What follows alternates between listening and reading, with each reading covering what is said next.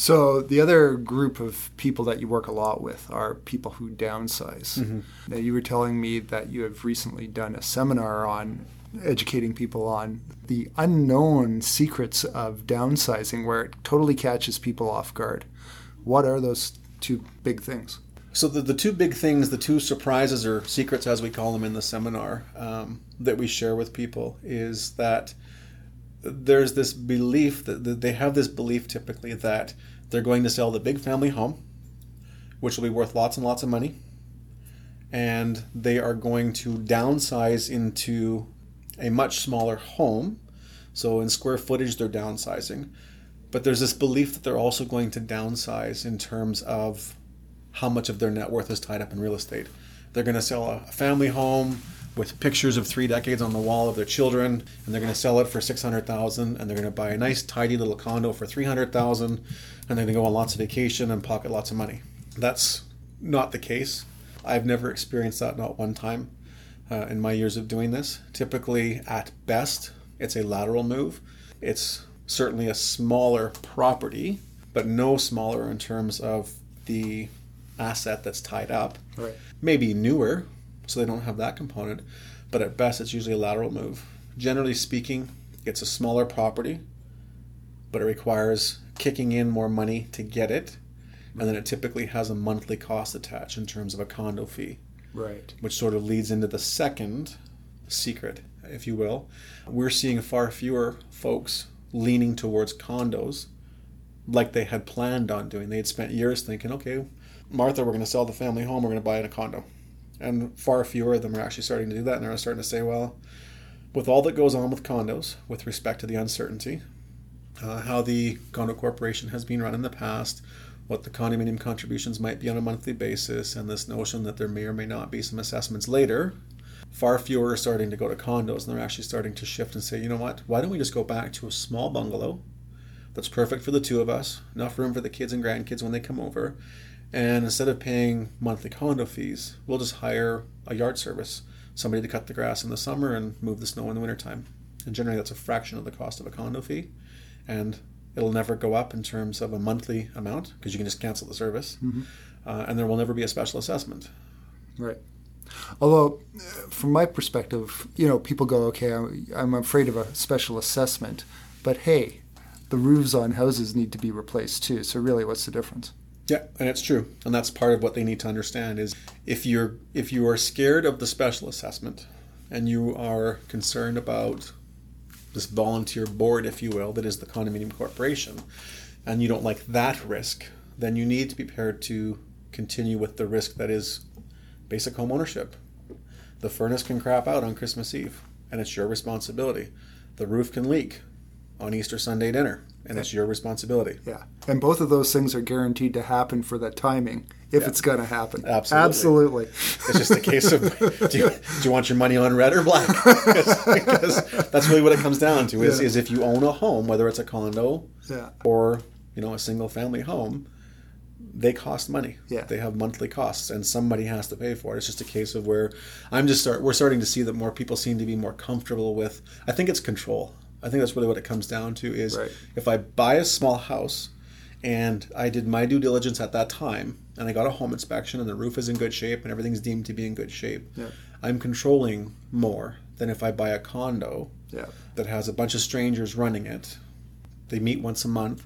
I don't always know what they talk about because I only get my monthly meeting minutes. Mm-hmm. I have no control that way. Right. Especially on timing, like things like repairs, etc. Exactly. They might have a personal cash flow crunch at one point in time, or more cash flow than uh, another point of time, and then they can do the repairs accordingly. Yeah. Very good. Any other challenges with downsizing? Big, big one for downsizing for sellers who are downsizing is setting expectations for their homes. We do encounter some folks who 15 years ago did some pretty pricey renovations in their homes, redid the kitchens, redid the bathrooms, high, high, high, high end stuff. And it looked absolutely stunning 15 years ago. You know, when Hunter Green and Champagne Oak was all the rage, they bought the best Hunter Green and Champagne Oak they could buy. And the sad part is, is it's still practically brand new, mm-hmm. and they are still very much married to the idea that we just renovated this home, even though that's a relative term and it was 15 years ago, but they just renovated the home. Yeah. And what do you mean it's not worth as much as we think that it is? And that if somebody comes in here, they're going to rip it all out. But the reality of it is, is trends change. Um, it's younger buyers that they're targeting, and younger buyers don't want Hunter Green. Yeah. You know, So what do you say to them to get over that hurdle? it just comes back to the honesty thing. It comes back to having an honest conversation and saying, "Listen, it's it's fantastic. It was beautiful to you, but just as beautiful as that is to you, understand that the new design trends that you see in show homes is what's beautiful to that buyer. And if you want them to purchase your home, you need to understand that what you love isn't what they love. Right. So really, the resale market, you're always going up against whatever is the in thing on the new home side of things, right? If everyone's got pedestal sinks in a, in a new home, you better be planning on having uh, either an upgrade or the person who's buying it's going to want that same or similar upgrade. You're right. You you basically are going against up against the trends at all times, and that's where the whole value conversation comes in because as you know on your side of the equation so many of our clients their first restriction on what they can purchase is their budget. Very few clients come to you or to i with i get to pick my neighborhood and my size and so on first and oh by the way here's my budget. Usually it's the other way around. Here's my budget and i'd like to have all of these things. Which of them can i actually get right.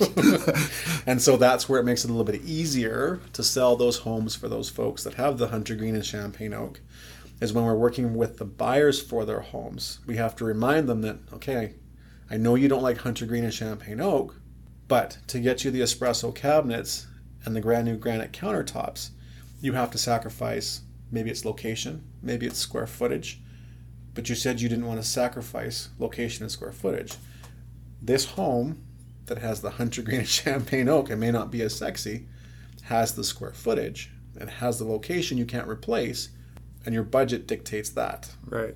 which one which one do you want Right. Right. Right. and when you frame it that way often if it's if it's got exceptional value they'll take the hunter green over the espresso Right. And then the seller of that house, I mean, is it worth them or is it worth it for them to upgrade? never Never. Why is that? Almost never Okay. Yeah. because if they take out the hunter green Yeah. and they take out the champagne oak and they visit 15 or 50 show homes and they are certain that is the style of cabinet i want to get a espresso stained maple cabinet that's shaker style and i'm going to get an ivory colored countertop that's granite and i'm going to get a gun barrel oak floor because that's what i saw in every damn show home i went into today so they spend 15 or 20,000 and they make that kitchen look exactly like that show home and that front entry look exactly like that show home. The one, the buyer for that home wants a white kitchen every single time.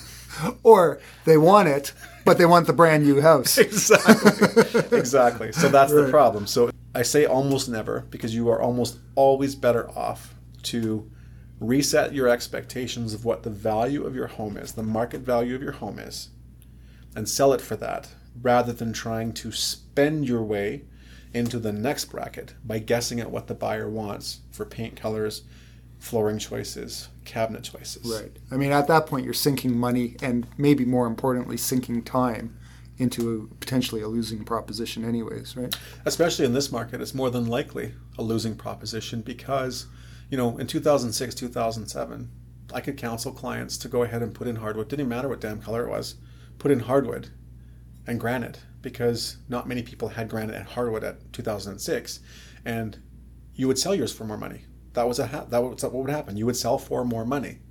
Well, now granite and hardwood in homes is like roll me up windows in cars. I mean, everybody has power windows now, and every home pretty much should have hardwood and granite from a buyer's perspective. And so, if you don't have it and you go and put it in, you're not selling for more money. You're just getting it sold. Right. It makes the difference between selling and not. Yeah.